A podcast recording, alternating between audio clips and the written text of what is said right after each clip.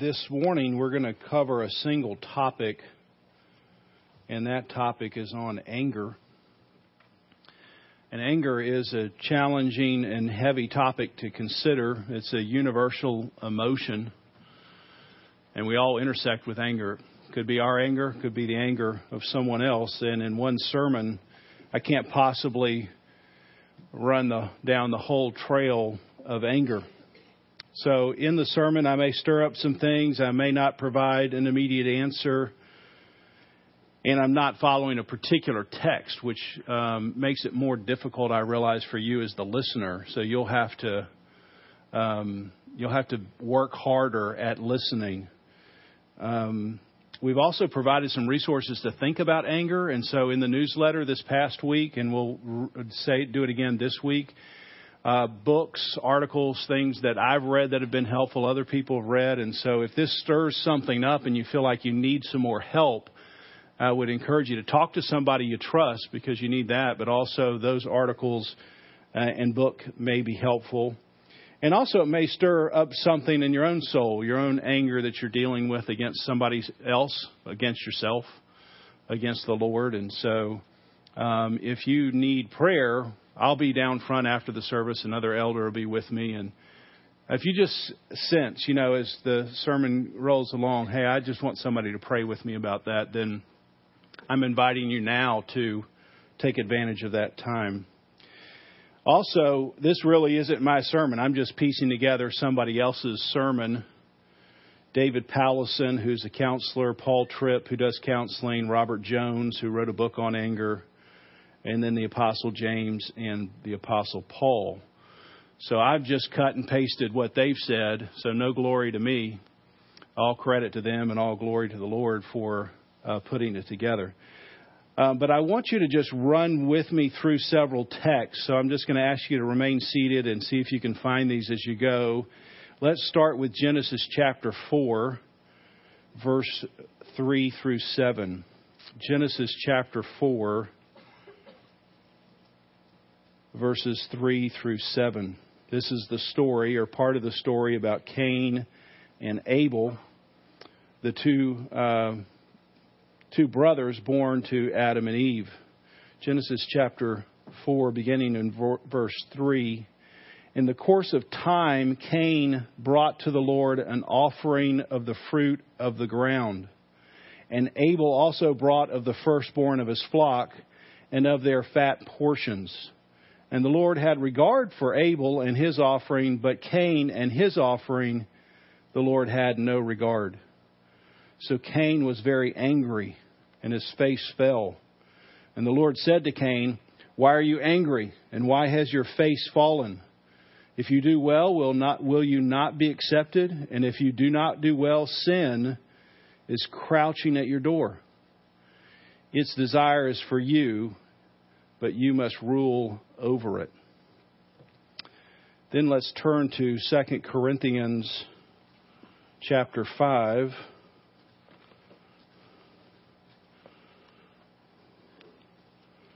Once you get through the Gospels, Acts, Romans, and then you find 1st and 2nd Corinthians, chapter 5, verse 15.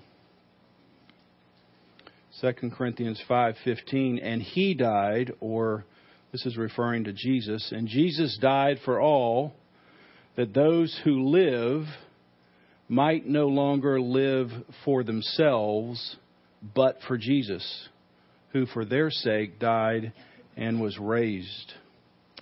Then Colossians chapter 3, which is where we've been um, these last several weeks, and let's just look at Colossians chapter 3, verse 8.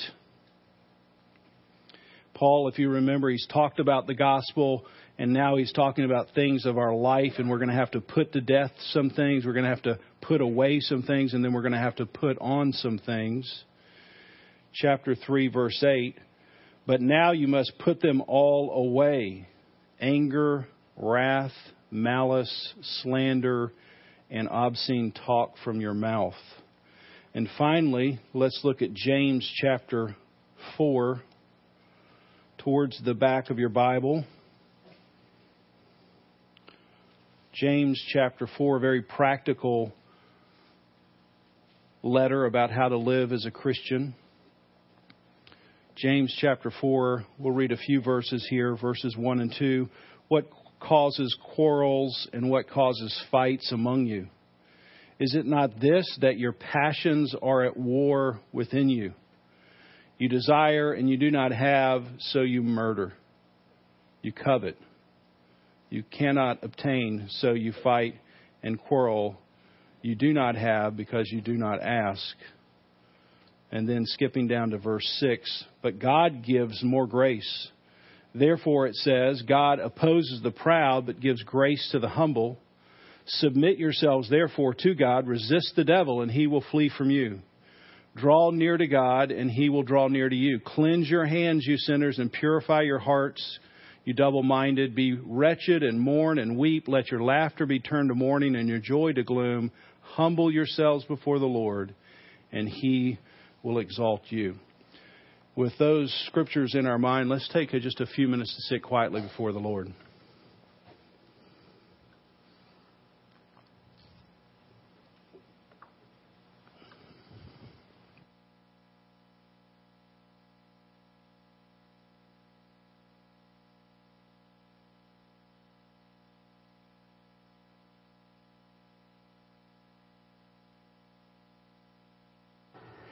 We'll mostly be in James chapter 4 this morning, but it's going to take us a while to get to that particular point.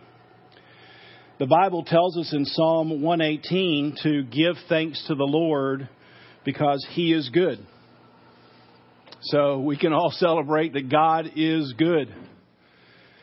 Yet the Bible also tells us that God is angry. In the book of Romans, the Apostle Paul mentions the anger of God or the, the effects of God's anger over 50 times. And he begins it in first in the first chapter, verse 18. The wrath or the anger of God is revealed from heaven against all ungodliness. So God sees the world and he's angry because of what the what the world has become that they've separated them the world the world has separated itself from God and then the conflict the damage that's happened as a result. And then in Colossians Paul gives a specific list that we've been talking about of targets of God's anger. Sexual immorality, impurity, passion, evil desire, covetousness, and then he says, on account of these things, the wrath of God is coming. So the Bible tells us that God is good, and the Bible tells us that God is angry. So I think we conclude that can conclude that anger can be good. Anger, righteous anger, right anger can be good. And sometimes it's hard for us to put the love of God and the anger of God together. We struggle to do that. And Powlison, David Powlison says this, but you can't understand God's love if you don't understand his anger. Because God loves, he's angry at what harms. Anger and love are different expressions of his goodness. And you understand that. Whether you love a person or you love a pet, somebody harms them, what happens? You get angry. So you understand that you're, you're, you can have love and anger, and really they're just different expressions of the, of the same thing. And that's how we think of it in terms of God. In fact, it's impossible for good, a good person to stand in the presence of wrong and be indifferent or unmoved. So anger can be a good thing. And let me give you three things to keep in mind as you think about righteous, specifically God's righteous anger. First thing to keep in mind, Ephesians 2, and this is the most important thing to think to keep in mind about God's righteous anger. Ephesians 2, Paul says this All of us at one time lived to, to gratify the cravings of our sinful nature. All of us at one time lived for ourselves. We are completely self centered, completely self aware, not aware of anybody else or even of God. We were objects of God's anger.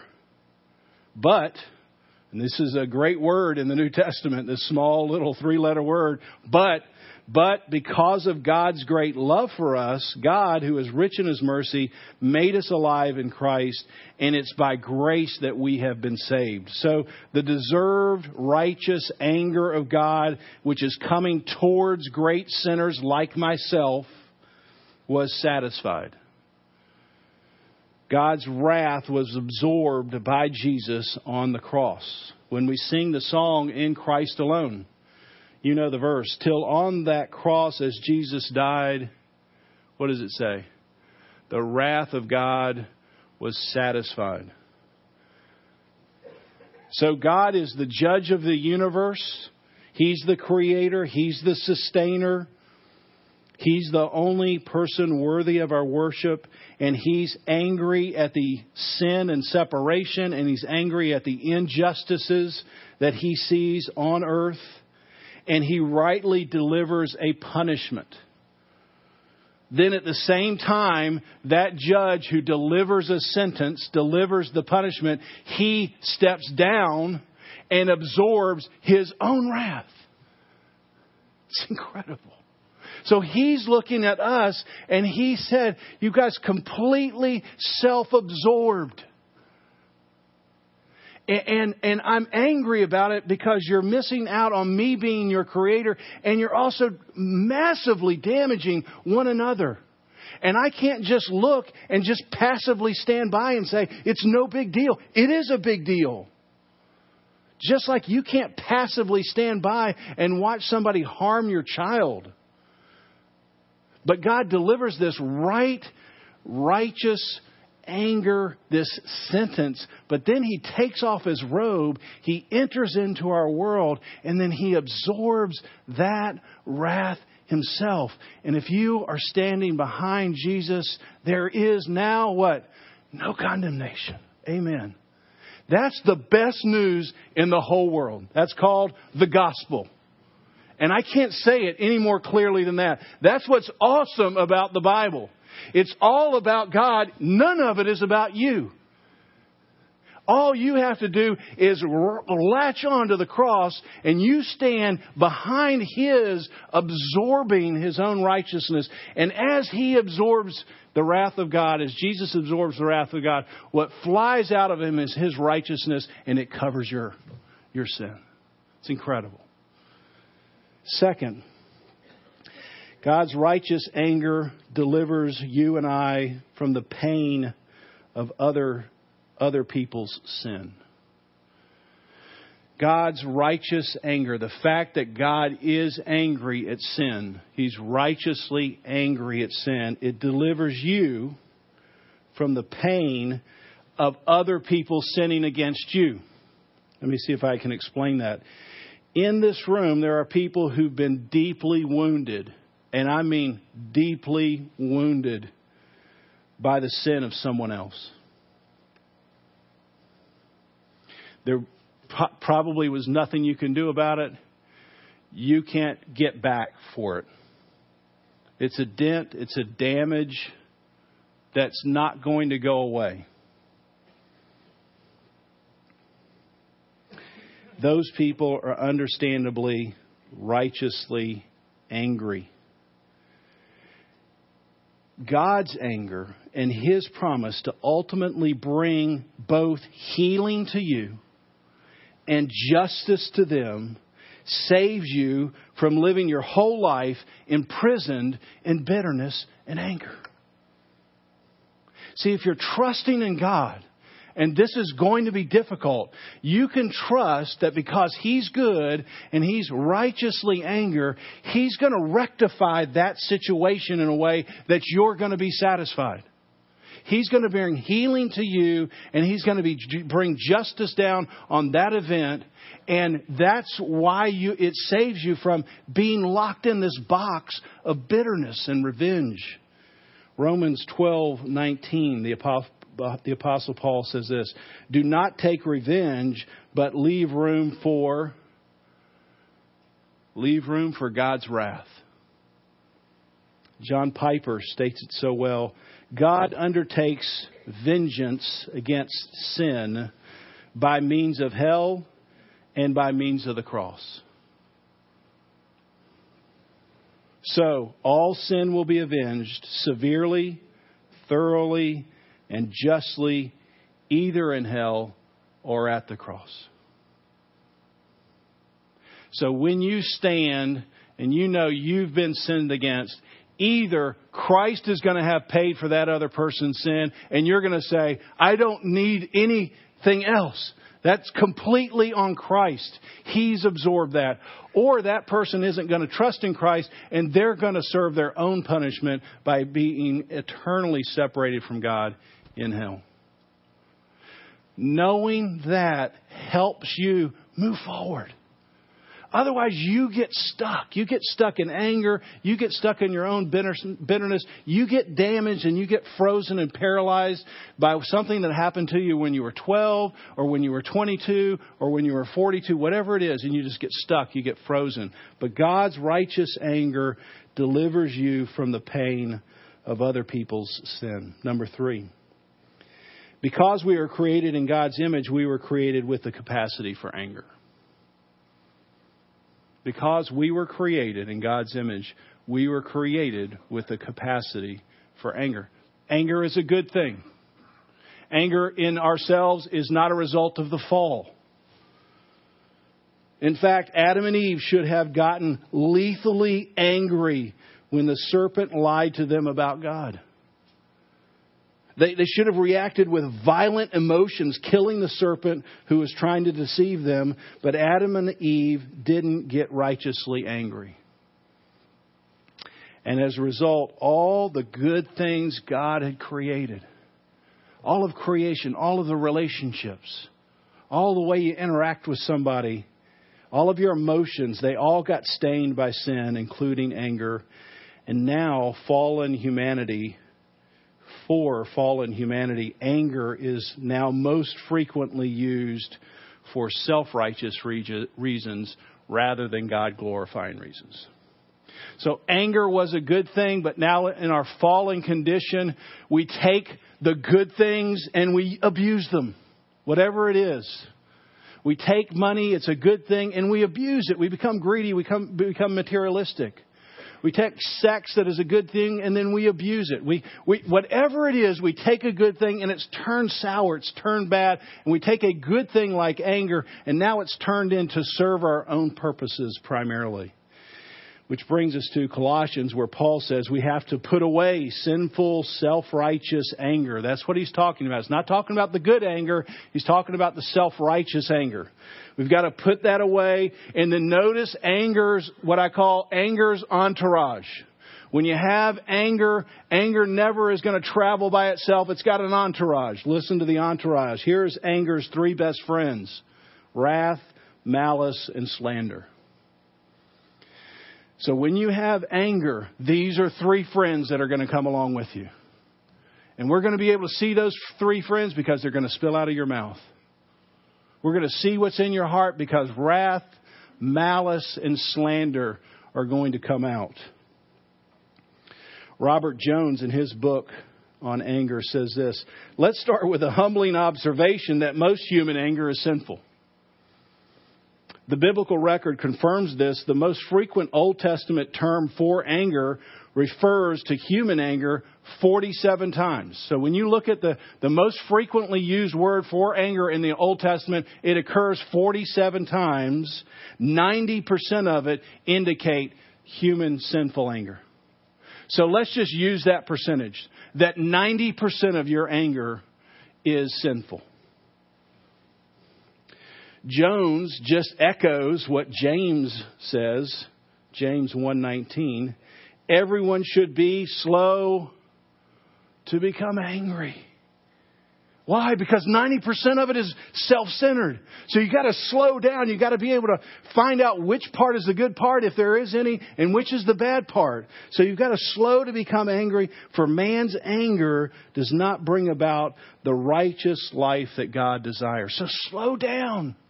Your first human intuition is, I'm rightfully angry. And 90% of the time, you're not. So you got to slow down. As you consider your own anger, what Robert Jones and James are telling us, as you consider your own anger, you must look in the mirror and affirm the biggest problem with your own anger is you. You are the biggest problem in your anger problem. But Paul, you're not married to my spouse. I know the Bible says a soft answer turns away wrath, but whoever wrote that didn't have to live with my kids. I wasn't feeling well. It was my boss. It's my finances. It's the traffic. It's my professor. It's my car. It's the weather. It's whatever. It's always something else. It's always outside. And when you say those things, you telegraph to the person that's listening to it that you think your biggest problem with anger is outside of yourself. And when you get stuck in that belief, as long as you believe that the biggest problem is outside of you and not inside of you, you're never going to look for Jesus as the answer. You're always going to look at that situation or that person to change, and that's going to be the answer, rather than Jesus coming in and transforming my heart. That would be the answer that James would want us to know. At the heart of 90% of our anger are what I'm calling lusts and lies. Lusts and lies. Lusts rule our heart and lead us to believe lies about ourselves, to lead us to, be, to believe lies about other people, and the lusts lead us to believe lies about God. Because of the presence of sin in our lives, we establish a, a mini kingdom within ourselves. And that's true whether you have a two year old or you're 82 the lust and lives, you create a little mini kingdom that's within yourself. And in our mini kingdom, we are uniquely gifted to know exactly how everything should operate. And if anything or anyone becomes a hindrance to our desires, then we judge. We play God. We disapprove of what's happening. We disapprove of how God is running the world. And so we are very quick, we're not slow, we're very quick to set ourselves up as the king in our own little mini kingdom. Perhaps one of these might sound familiar. You're stuck in traffic. You thought you were going to take a shortcut. But when, when you went down the single lane road, there was a garbage truck. You are not going to arrive at your destination on time. There's no way you explode. You take God's name in vain, and when you finally race by the slow moving truck and the other cars with your words, you tell them to go somewhere.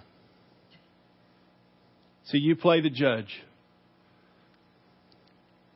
Why? Why why does that happen? Maybe that's I'm only speaking to one person now, but why does that happen? your lust for your timetable rules. The entire world should be aware and operating according to your Google Calendar. It rules over your heart, and you condemn God and you condemn all slow moving and stupid drivers everywhere.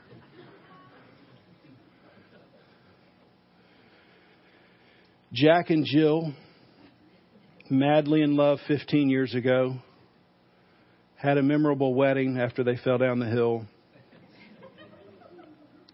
Today, as they sit in church, they look outwardly successful, but Jack's under pressure. His work is stressful. His wife doesn't understand. His children are not obedient. Rarely does Jill live up to Jack's standards. And when Jack doesn't get the results he wants, his boss's approval, Jill's adoration and affection, his children's obedience, Jack explodes. Jill rarely erupts, but inside she resents Jack.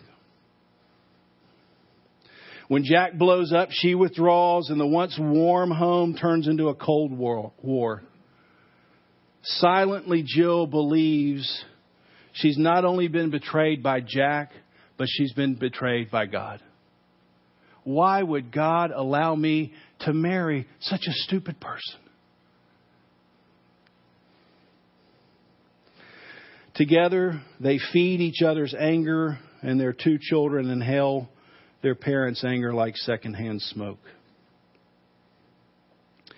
Their desires, even if they are good desires, even if they're good desires, their desires rule.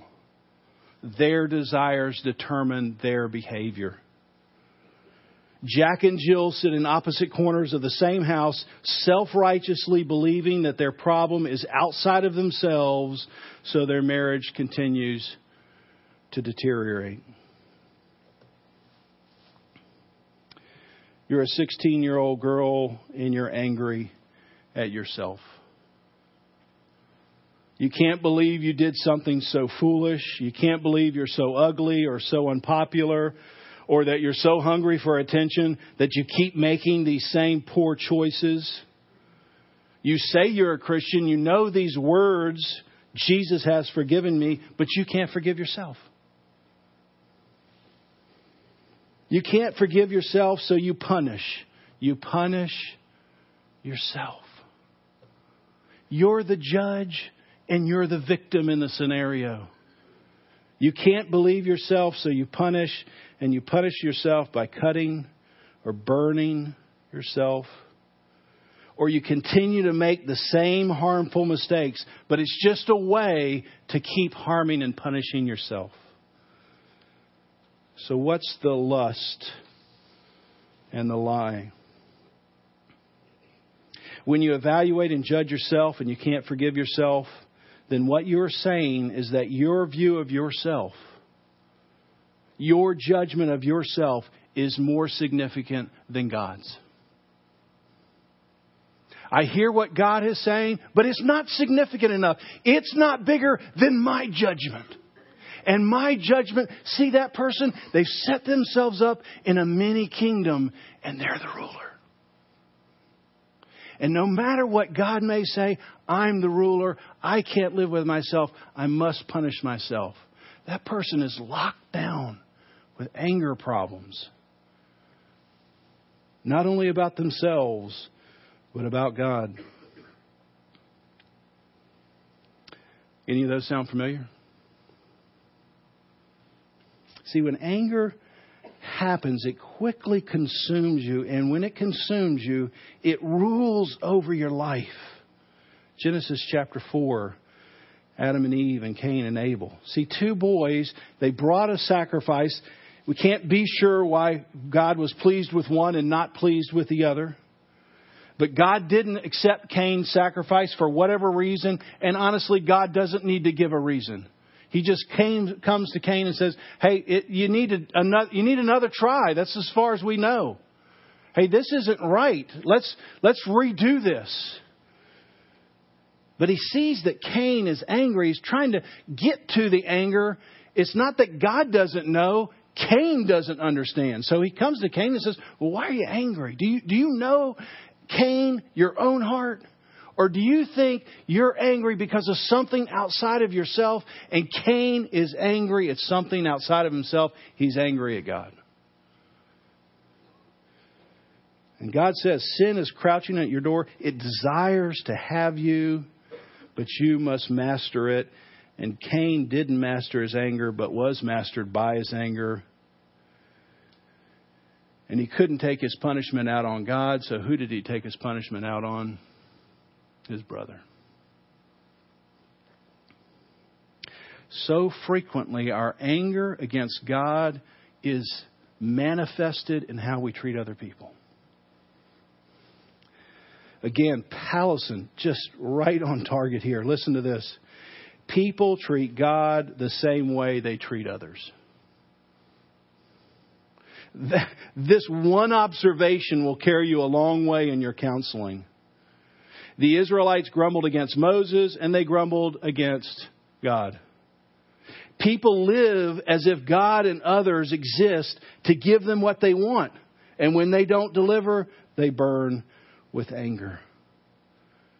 2 Corinthians 5:15. Listen again carefully. Jesus died so that those who live should no longer live what? For themselves. Do you, do you hear Paul's analysis of sin here? So critical that you hear it. Sin causes us to shrink our lives to the size of our lives. I'm completely self absorbed. All of my life is contained in my own life.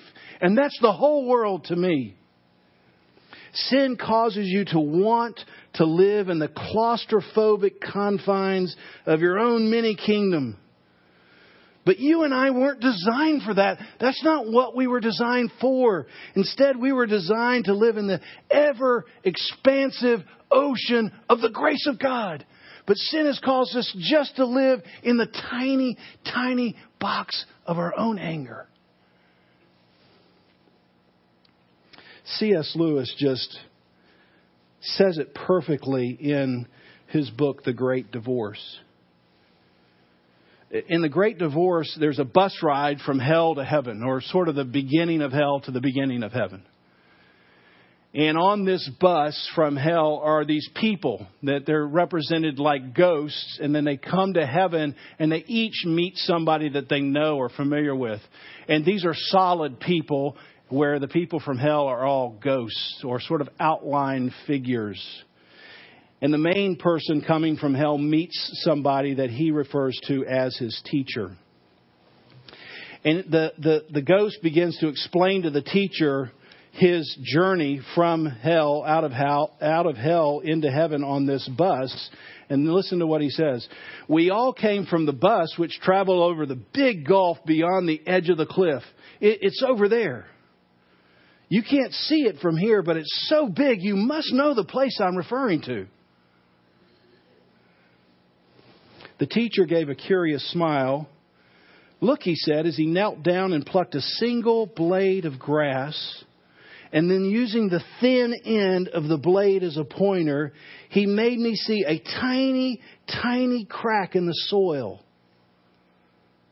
He said, I cannot be certain that this is the crack you came through, but through a crack no bigger. All hell is smaller than a single pebble.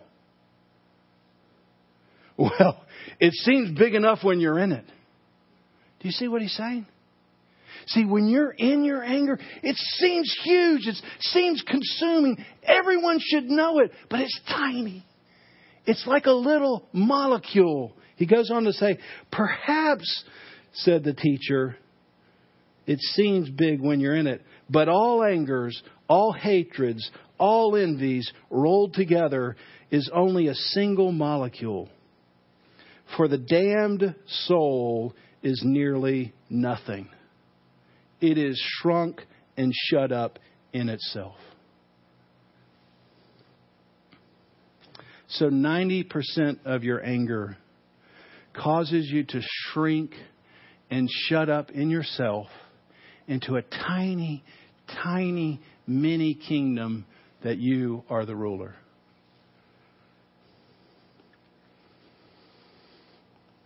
I want to conclude, but just by looking quickly at James chapter 4. And all I can do as a guide is just basically say, hey, here's the path, here's the trail over here, because we're running out of time. James chapter 4, verse 1. Notice James begins asking a question. See, the same way God began with Cain, James is beginning. Do you understand what's happening in your soul, not what's happening outside of you. Do you understand what's happening inside of you? What causes quarrels and fights among you? The Paul Phillips version continues to go on saying, the people I live with. The PPV, I've got that available in my office, and you can get that version anytime. What causes quarrels and fights among you? That's not what the Bible says. That's not what James says. James's answer is you. You're the one causing the, the, the quarrels and the fights. The anger starts within. Your desire has become a demand, And it may have been a good desire. It may have been for companionship or comfort or peace, but the desire has morphed into a demand. And demand's vocabulary is I must, I need, I cannot be satisfied without it. I must, I need, I cannot be satisfied without it. Now listen, the moment you turn something into an, to an I need, you have made yourself unwilling to live without it. The moment you take anything and say, I need, I must, I cannot be satisfied without it, then you've turned it in to the ruling power in your life. And you create an expectation, and the people in your life or God who don't deliver get judged and punished. When they don't deliver on the, your expectations, you withhold affection, you withhold conversation, you withhold mercy and grace, you turn your home into a cold war, and if you're angry at God, you stop going to church and praying. And when you open your mouth about those things, those people, those circumstances, about your church or about God, what comes tumbling out? Anger's entourage. Wrath, malice, and slander. The clearly marked trail of anger. I desire turns to I demand, turns to I judge, turns to I punish. I hold court in my tiny mini kingdom where I'm at the center and all of my real problems are outside of myself. And if people or God don't operate according to my desired specifications, they're punished. The solution is the last few verses, James verses 6 through 10. Again, I can't, this is, is an entire another sermon. Notice just verse 1 it's a war. You and I have this problem. Everyone here has this problem. And the problem is inside of you, and it's a war. It's not like a, a, a little problem. It's not like a little something you need to maybe get to next week. It's a war. And probably you know it. It's warring within you. So, first, you've got to take the problem seriously. Secondly, you have to come to God because God Himself is opposing people who are proud. He's opposing people who live in their tiny little kingdoms. You must repent. You must humble yourself. You must submit yourself to God's grace. Again, that, I'm sorry, that's an entire sermon or a sermon series. Lewis, I'll conclude here. Staring at the tiny crack in the soil, I said to my teacher, so he's taken the blade of grass, he's pointed out, say, hey, you know, you and all your friends who are totally self absorbed, living down here in what you thought was a big place, it's this tiny little crack the ghost says to the teacher, So no one can ever reach them? See, the crack's so small, nobody can get down and reach these people who are stuck there. Only the greatest of all can make himself small enough to enter in.